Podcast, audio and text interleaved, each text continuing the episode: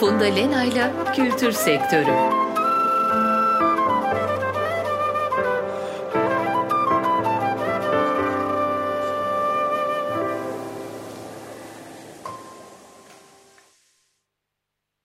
İyi akşamlar sevgili Açık Radyo dinleyicileri. Ben Funda Lena. Kültür Sektörü programından hepinize mutlu bir akşam diliyorum.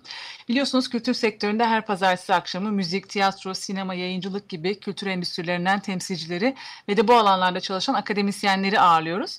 Bu akşamki konuğum da kültür ekonomisi alanında çalışan ender akademisyenlerden biri Profesör Doktor Sacit Hadi Akdede. Hoş geldiniz Sacit Hocam programımıza. Hoş bulduk Funda Hanım. Teşekkür ederim. Ee, hocam biliyorsunuz izleyicilerimizin de bir bölümü biliyordur. Ben de kendimi naçizane kültür ekonomisti olarak tanımlayan, kültür ekonomisi alanında çalışa, çalışmalar yapan biriyim. Hep de şu soruyla karşılaşıyorum. Türkiye'de kültür ekonomisi alanında çalışan akademisyen sayısı neden bu kadar az diye. Ben de şöyle cevaplıyorum genellikle. Kültür sanat alanından insanların, sanatçıların, diğer kültür profesyonellerinin ya da bu alanda çalışan akademisyenlerin ekonomik teoriyle, ekonomi bilimiyle pek alakaları olmuyor. Öte yandan da ekonomi alanında kariyer yapan akademisyenler ise kültür sanat alanına akademik anlamda pek ilgi duymuyor. Sizin ve benim gibi nadiren ekonomi okuyup akademik anlamda ekonomi alanında ilerleyip hem de aktif sanatla uğraşan insanlar galiba kültür ekonomisi alanına e, merak salıyor. Ben bir dönem profesyonel olarak müzikle uğraştım. Siz de tiyatro ciddi şekilde ilgileniyorsunuz. Oyunlar yazıyorsunuz, oyuncu olarak sahnede yer alıyorsunuz. Birazdan yeni çıkan kitabınıza geleceğim ama öncelikle bu tiyatro sanatçısı yanınızdan bahseder misiniz? Nasıl başladı tiyatro hayatınızda? Ee, teşekkür ederim soru için. Ayrıca sen naçizane değil mi? Çok e, önemli işler yapıyorsun. Hem kültür ekonomisi alanında hem de sanat alanında. Ben de seni tanımış olmaktan çok mutluyum. Ee, teşekkür ederim. Hocam diyeyim sana. Ee, çok güzel işler yaptığını biliyorum, takip ediyorum. Sonra e, gelince şöyle olsun. E, ben e, ilkokul öğrencisiyken bir tiyatroda e, rol almıştım. Öğretmenlerim o zaman çok sevmişlerdi beni e, ve rolümü ve ben de rolümü sevmiştim. E, ondan sonra ortaokulda tekrar tiyatro e, kulübünde yer aldım. O kulüplerde oyuncu olarak oynadım. E, fakat lisede e, biraz böyle e, teknik bir liseydi benim gittiğim lise. E, tiyatro biraz e, yani geçiştirilen bir alan oldu. Çok önem verilen bir alan olmadı. Hep o böyle içimde bir ukde kalmıştı. Üniversitede tekrar e, e, tiyatro kulübünü kurup üniversitede tiyatro yapınca tiyatro öyle ilkokuldan, ortaokuldan, üniversiteden beri gelen yaptığım, ilgilendiğim bir alan oldu hep. Ama daha önce e, mühendislikle başlayıp benim bir elektrik mühendisliği geçmişim var biraz. Hazırlığı geçip birinci sınıftan ayrıldım. E, Artık bir daha konservatuarı denemedim o zaman. Çünkü hani konservatuarın varlığından haberdar değildim ortaokuldayken. E, ve ekonomi okumaya başladım. Çünkü ekonomi de e, çok ilgimi çeken bir alandı. Ama ekonomi okurken de tiyatro yaptım. Sonra e, Amerika'dan doktoradan geldikten sonra Türkiye'ye ee, işte Türkiye'de tekrar tiyatro yapmaya başlayınca ve okumaya başlayınca kültürel ekonomi diye bir alanın da varlığını e, e, o zaman gördüm. Amerika'dayken de hani çok oyun izliyordum, çok oyun okuyordum. İçinde bulunduğum şehirdeki tiyatrocuların çoğunu tanırdım, arkadaşlarım oldular. Çünkü hemen hemen her oyunu izlerdim Nashville'de, Tennessee eyaletinde. Yani böyle tiyatro e, yapmam, daha önceden tiyatro yapıyor olmam, yapmış olmam e, beni e, sanırım hani bu alana e, kültürel ekonomi alanına çekti diyelim. Yani soruyu doğru anladıysam evet, evet, eğer. Evet umarım, evet e, kesinlikle öyle. Yani bu. E, bu evet, alanda evet. aktif olmanız sizi akademik olarak da tiyatro sektörüyle ilgili çalışmalar yapmaya itti. Şimdi yeni bir evet. kitabınız var. E, tiyatronun politik ekonomisi. Fakat bundan önce de benzer çerçevede yazdığınız kitaplarınız vardı. E, hatta ben 2012 yılında doktora yapmaya hazırlanırken bu alanda neler yazılmış diye tabii ki araştırıyordum doktora sınavlarına hazırlanırken. Sizin kitaplarınızı da alıp heyecanla okumuştum. O zaman sizi tanımıyordum. Sonradan da tanışma e, şerefine evet. de nail oldum. Eski kitaplarınızın evet. başlıklarını da bir tekrar edelim mi? Burada belki ilgisi olup e, okumak isteyenler olabilir. Evet, ilk kitabım 2011 yılında e, Efil Yayınları tarafından çıkarıldı. Yani kültür ve sanatın politik ekonomisi devlet tiyatroları örneğiydi. Alt başlığıyla çıktı devlet tiyatroları örneği. Orada sadece devlet tiyatrolarını e, derinlemesine analiz etmiştim. Hem dünyada belki e, hem de e, Türkiye kısmı daha ağırlıklıydı. Dünya kısmı hı hı. biraz daha eksikti onun.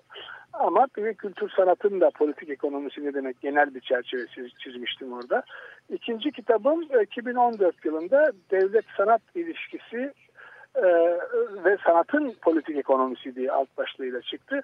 O kitaptaki uzun bir makalem 2013 yılında e, Milliyet Gazetesi'nin o zaman Özcan Ömer adına düzenlediği e, yılın inceleme ödülleri vardı. O yılın inceleme ödülünü kazandı o makalem. Hı hı. Orada da sanatın e, politik ekonomisine ilişkin çeşitli sanatların e, politik ekonomisine ilişkin analizler yaptım. Hani orada mesela söze dayanan sanatlar, söze dayanmayan sanatların politiklik ve ekonomik e, hı hı. gücü açısından, politik gücü ve ekonomik gücü açısından çeşitli sınıflandırmalar ve analizler yaptım o kitapta. Hatta o yani sanatları böyle söze dayanan, söze dayanan, söze dayanmayan sanatların mesela söze dayanan işte müziğin içinde söz varsa daha kuvvetli gibi politik açısından, politik açısından bu tür analizler vardı o kitapta.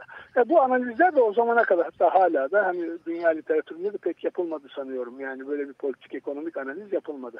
İkinci Hı-hı. kitabım da öyleydi. Bu üçüncü kitabım bu tiyatronun politik ekonomisi. Devlet ve e, piyasa kıskacında tiyatro alt başlığıyla çıktı. Hı-hı. Bu kitapta da dünya tiyatroları hem Avrupa tiyatroları hem e, Rusya tiyatrosu hem Amerikan tiyatrosu hem Türkiye tiyatrosu hem devlet tiyatrosu özel tiyatroların e, politik ekonomi açısından e, incelemesini yaptım. O, bu üçüncü kitapta onunla alakalıydı. Hani eğer politik ekonominin ne demek olduğunu... Evet şimdi onu soracağım çünkü bütün kitaplarınızın evet. başlığında olan bir şey. Benim de e, ekonomi alanında en çok ilgimi çeken alanlardan biri. Çok da böyle duyduğumuz e, dinleyici olarak bir kavram fakat acaba anlamı çok iyi biliniyor mu bilinmiyor mu e, diye tereddütüm var benim. Biraz da korkarak soruyorum çünkü hani kısaca da anlatılabilecek bir kavram değil ama Hani kitabınızın başında heterodoks politik ekonomi perspektifinden bakıyorum konuya diyorsunuz. O nedenle kısaca, basitçe bir açıklamak gerektiğini de düşünüyorum. Politik ekonomi nedir? Evet. Peki kısaca açıklamaya çalışayım gerçekten. E, politik ekonomi eskiden yani e, Türkiye'deki e, yani entelektüel çevrenin Fransızca terimini daha çok kullandığı ekonomi politik evet. e, yerine geçen hani e, politik ekonomi e, iki ana koldan ilerliyor. Bir tanesi Marksist kol, diğeri de yani bizim klasik dediğimiz, neoklasik dediğimiz normal kapitalist ekonomi teoriyle.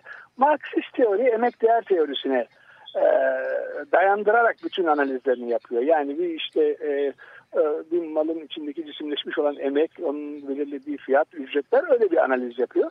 Diğeri neoklasik, yani klasik yani kapitalist, e, klasik kapitalist teorinin günümüzdeki yansıması olan neoklasik kapitalist teori ise e, o alanda da bir politik ekonomi gelişti. O da çok yeni çünkü e, politik ekonomi diye bir alanı yoktu neoklasik ekonominin. O da son 20 yıldan beri gelişen bir şey. Burada da politik seç, seçim tercih, seçmen tercihleri, politik şey, politik partilerin etkisi gibi daha hani Marksist olmayan ama politikayı ekonomik olaylara e, uygulayan hı hı. ya da iktisadi mantığı politik olaylara uygulayan bir alan doğdu. Heterodoks ise bu ikisini de kombine ediyor. Bu ikisini de yani ben hem mesela e, Marksist teoriden yararlanan emek değer teorisinden ve özellikle yaratılan değerin dağılımı konusunu çünkü Marksist değer teorisi daha çok dağılım konusuna yaratılan değerin evet. dağılımı konusuna vurgu yapıyor. Bu hem Marksist teoriden bu dağılım konusuna yaratılan değerin e, ilgili taraflar arasında dağılımı konusundaki analizinden alıyorum biraz. Hem de tabii ki e, modern neoklasik e, teorinin o politik partilerin etkisi, seçmen davranışları gibi teorilerden yararlanıp dünyada da adı artık heterodoks ekonomi diye konan o ekonomi alanını kullanarak kültür sanat alanına uyguluyorum. Hı hı, anladım. Şimdi evet. kitabınızı okurken böyle ilk e, dikkatimi çeken noktalardan biri diyorsunuz ki sinema ve tiyatro alanındaki ücretler birbirinden farklı. Yani e, şöyle ki e, örneğin bir tiyatro e, eserinde başrol oynayan kişiyle diğer e, yan rolleri oynayan kişiler arasındaki fiyat farkı, ücret farkı sinemadaki başrol oyuncusuyla e, daha küçük rolleri oynayan kişilerin arasındaki ücret farkından daha az diyorsunuz. Sinemada bu daha fazla diyorsunuz. Bu enteresan bir durum. Çünkü aynı mesela şey örneği aklıma geldi. E, Alice müzikalinde oynayan Serenay Sarıkaya yine bir star. Acaba gerçekten onun tiyatroda aldığı ücretin diğerleriyle arasındaki uçurum bir sinemadakine göre daha mı az? E, böyleyse niye bir sanatçı tiyatroda da oynamayı tercih ediyor? Evet, e, çok güzel bir soru bu. Yani aslında oyuncu piyasalarına, bütün sanatçı piyasalarına, e, sanatçı emek piyasalarına hani e, duhul eden bir e, yapı var. Yani sanatçıların ortalama gelirleri işte e, medyan gelirlerinden daha yüksektir gibi. Bu tabii çok teknik terimler olabilir bunlar. Ama şunu söylemek istiyorum.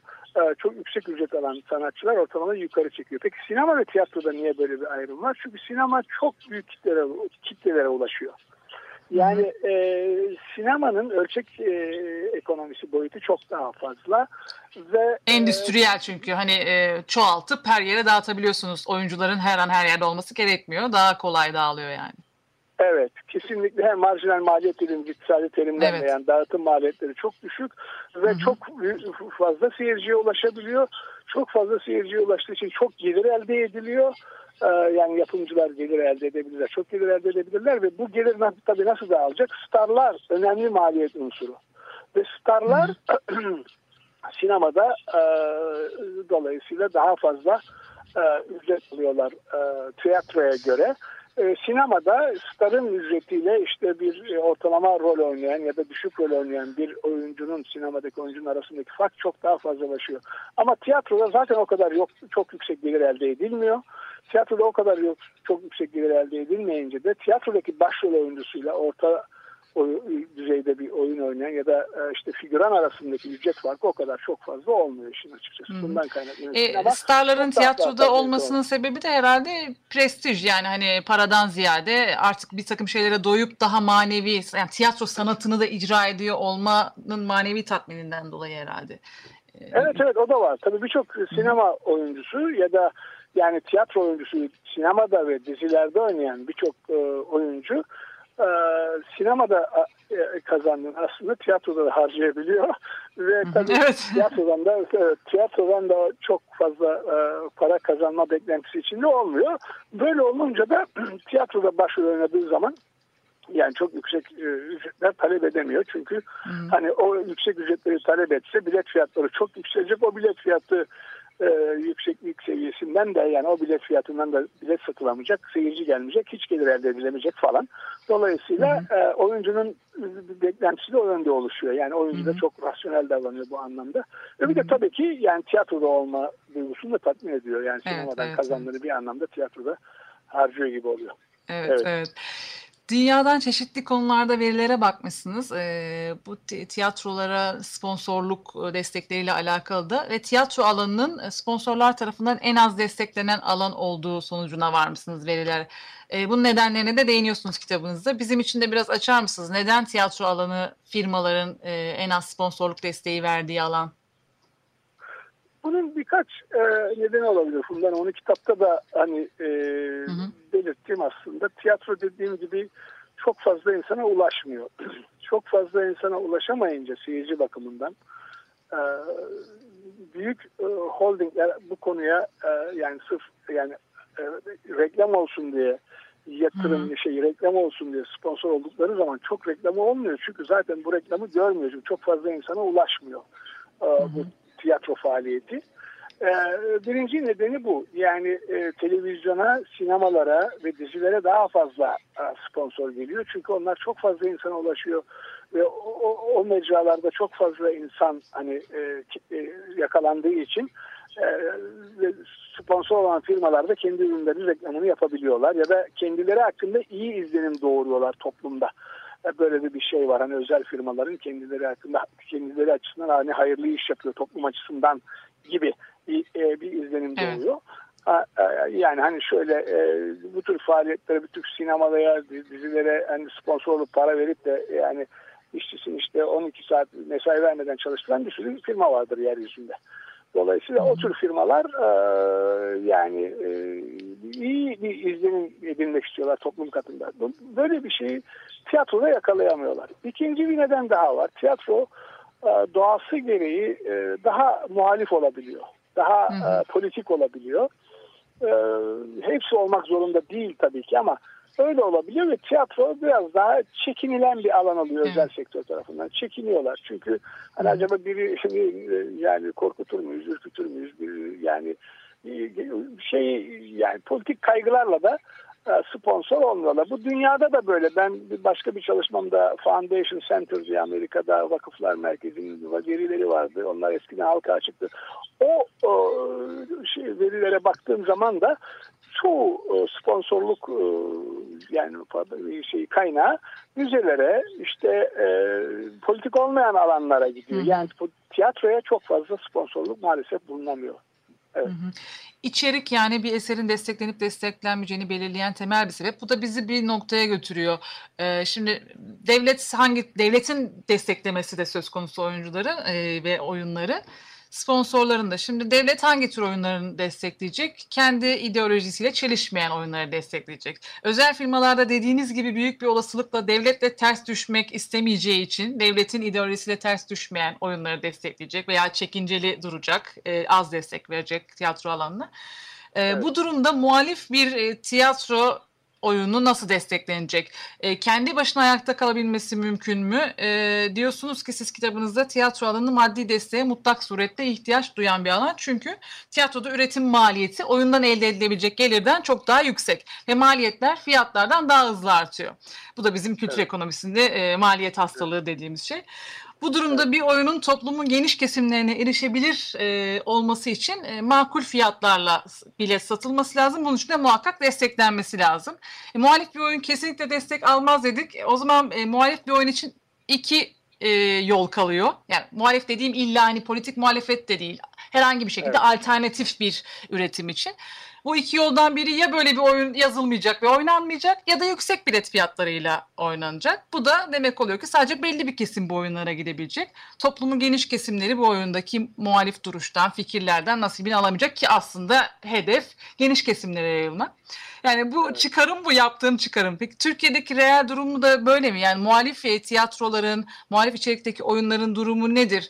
Ee, ya idealist patronları var, yani oyuncu anlamında işte sinemadan kazanıyor bir şekilde kendi mi harcıyor yoksa gerçekten çok yüksek bilet fiyatları mı oluyor ya da bazı güçlü ve e, devlete de karşı durabilecek güçte sermaye grupları çıkıp ara ara bu muhalif tiyatroları destekliyor mu? Yani Türkiye'deki reel durum bu anlamda nedir? Çok güzel bir noktaya değindiniz gene Funda Hanım. Ee, yani sizin yaptığınız analiz de çok doğru. Yani bir defa tespit çok doğru. Ama çözüm için bazı şeyler önerebiliriz. Yani muhalif tiyatrolar devlet eğer desteklemezse, özel sektör ve genellikle desteklemezse e, o zaman yani nasıl üretilecek bu o, bu oyunlar nasıl oynanacak? Ya birkaç e, yöntem var. Bir söylediğiniz olabilir. Yani böyle çok hayırsever bir yani muhalif tiyatroyu destekleyecek bir e, yani finansal gücü yüksek olan bir grup, bir, bir arkadaş, bir dost. Yani birisi çıkıp bunu destekleyebilir sırf hayır olsun diye tırnak içinde. Ama şöyle de bir şey de olabilir. Farklı modeller e, bulunabilir. E, muhalif e, tiyatrolar kendi aralarında destek mekanizmaları oluşturabilirler. Bir araya gelebilirler. Yani dekor, e, aksesuar, oyuncu, teknik eleman paylaşımı olabilir. Biraz zor gibi görünüyor bu. Bizim gibi ülkede tiyatro ve sanatçılar çok iyi örgütlenemiyorlar. İşiniz gerçi hani örgütlenme sorunu toplumun her tarafında var da ama yani e, bu dayanışma sanatçılar arasında olması gerekir. Bir ikincisi sivil toplum ya da demokratik kitle örgütleri dediğimiz e, örgütler, e, mesela sendikalar, o, yani vakıf ve dernekler. Bunlar oyunlara toplu bilet alabilirler. Bu ikinci bir yoldur. Bu zahmetli bir yol çok çaba sarf etmeyi gerektiriyor. Yani benim başka bir çalışmada yaptığım hani vaktimiz var mı bilmem ama çok kısa bir şekilde e, hani e, tabii, tabii. açıklamak var, isterim. Yani e, bir şehrin yani 800 tane ilçe var mesela Türkiye'de. Bu 800 tane ilçede bir kültür sanat derneği kurulsa ve bu derneği işte o ilçenin e, beşeri sermayesi yüksek, e, fiziki sermayesi de çok düşük olmayan ama var olan öğretmen, mühendis, doktor, akademisyen gibi insanlardan hani kurulsa biraz para koyup bir dernek kursalar ve üye sayısı artsa yani ya da sendikalar, e, bütün e, bu e, yani eğitim sendikaları, sağlık sendikaları, bütün iş kollarındaki sendikalar her hafta bir oyuna toplu bilet alabilirler. Ama bu çaba gerektiren bir şey. Biraz konformizmden vazgeçmemiz gereken bir şey. Bu yapılabilirse eğer muhalif tiyatrolarda yani bağış verir gibi, sadaka verir gibi değil de gerçekten hem tiyatro seyircisinin arttırılması babında hem de bu tiyatrolara kaynak çıkması bağlamında çok önemli olabilir. Böyle bir dayanışma. Muhalif tiyatrolar şu anda tek ihtiyacı olan şey ayakta kalabilmeleri için maalesef hani çok gerçekleştiremediğimiz dayanışmaya ihtiyaç duyuyorlar. Bu dayanışma olursa belli bir süre gidebilirler diye düşünüyorum. Evet. Sanki bu korona sürecinde biraz daha e, tiyatrolar içinde dayanışma ruhu, e, kültürü arttı mı? Siz de öyle gözlüyor musunuz? İşte tiyatro kooperatifinin kurulması, e, işte çeşitli kampanyalar. Sanki kültürel sektörler arasında yine de arasında en çok dayanışma olan ve çeşitli çözümler üreten grup sanki tiyatrocular oldu gibime geliyor benim ama siz nasıl bakarsınız bilmiyorum. Doğru bu zor dönem. Yani hı hı. İstanbul'da da bir tiyatro kooperatifinin kurulduğunu ben de basından takip ediyorum. Yani her ne kadar hı hı. İzmir'de yaşasam da İstanbul'u tabii ki takip ediyoruz. Ee, bu tür dayanışmalar e, bu dönemde arttı gerçekten. Ee, ve hani tiyatro e, toplu üretim ve toplu tüketim yapılan bir alan olduğu için yani sanatçıyla seyirciyi bir araya getiren bir alan olduğu için aynı anda sinemadan farkı bu. Hatta kitabımda sinema, kapitalizm, tiyatro, sosyalizm diye bir başlık da var.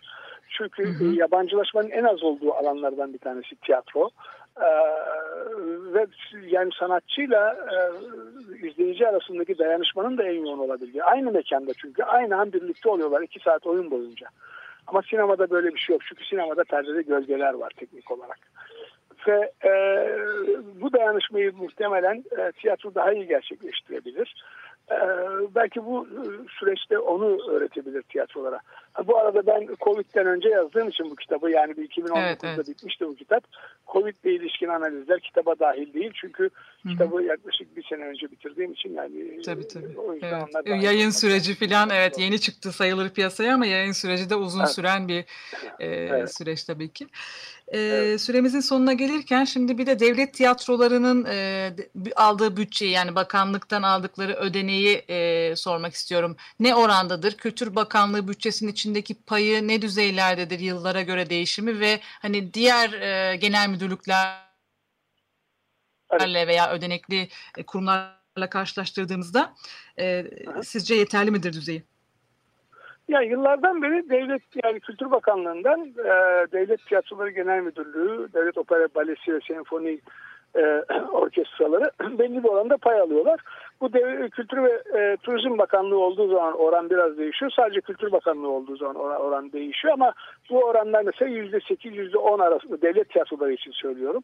%8 ile %10 arasında e, böyle bir sabit oranı korumuş yıllardan beri. Yani çok da hani oran olarak korunuyor. Yani bu oranlar e, çok fazla değişmedi. Biraz opera da azaldı gerçekten.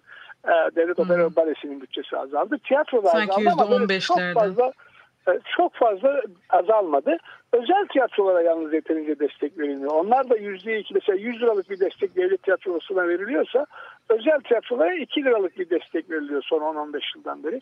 Ama 80'li yıllarda ilk özel tiyatrolara e, devlet desteği, Güzel Sanatlar Genel Müdürlüğü'nün özel tiyatrolara ilk destek verdiği yılda yüzde dörde yakındı. Mesela 100 lira devlet tiyatrosuna ise 4 lira özel tiyatrolara özel tiyatrolara veriliyordu. Hı-hı. Bu oranı biraz azalttılar. Yani özel tiyatrolara destek biraz daha artabilir diye düşünüyorum. Hı hı. E, rakamsal olarak da şimdi kitabınızdan bakıyorum dediğiniz gibi 2006'da %12,5 gibi bir orandan devlet tiyatroları %8,5'lara falan düşmüş. Evet, evet biraz düşüş evet. var ama Evet. Çok da e, kayda değer bir e, düşüş. Kültür Bakanlığı yani isim değiştirmiş olabilir ama düştü. Evet devlet tiyatrolarının da payı düştü. En çok operanın düştü ama çok büyük değil. İsim değişikliğinde de bütçeler farklılaşıyor ya. Kültür Bakanlığı olduğunda tek Kültür Bakanlığı bütçesi. Kültür ve Turizm Hı. Bakanlığı olduğunda büyük bütçe oluyor. Evet tabii tabii. O zaman tabii. Kültür ve Turizm Bakanlığı olunca sanki bütçe biraz düşmüş gibi görünüyor demek istedim. Hı hı, evet evet. Ama, ee, evet. Kültür Bakanlığı'nın merkezi bütçeden aldığı paya da yine bakmışsınız. Ben de ona hep değerlendirmelerinde e, bakıyorum. Yüzde 0.4-0.5 e, arasında gidip gelen e, oranları evet. var. Bir de Diyanet İşleri bütçesiyle karşılaştırmışsınız e, evet. bu payı. E, en iyi ihtimalle iki mislik bütçesi var Diyanet İşleri. E, şimdi evet. rakamlarınıza bakıyorum.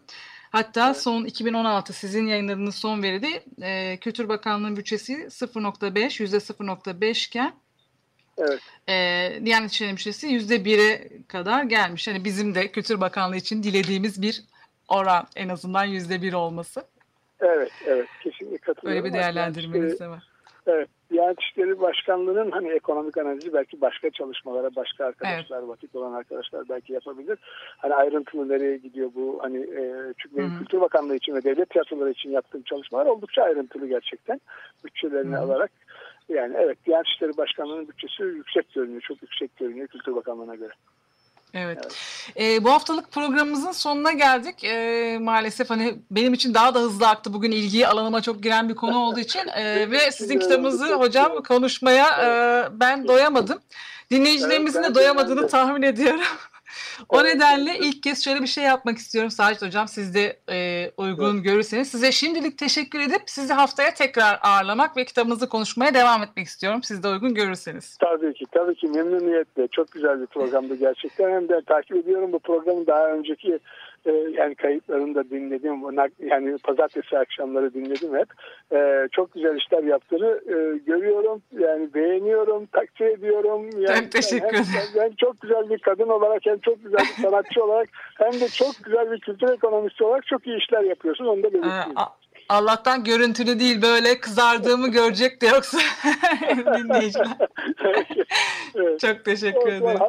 O zaman haftaya görüşürüz tekrar. Evet. Size. Sevgili Açık Radyo dinleyicileri ben Funda Lena. Bu hafta Kültür Sektörü programının sonuna geldik. Haftaya yine pazartesi akşamı saat 7'de yine Sacit Hocam'la beraber e, görüşmek üzere. Hoşçakalın.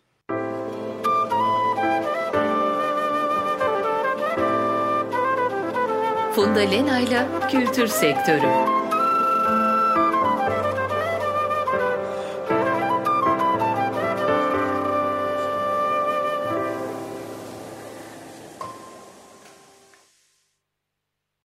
Açık Radyo program destekçisi olun. Bir veya daha fazla programa destek olmak için 212 alan koduyla 343 41 41.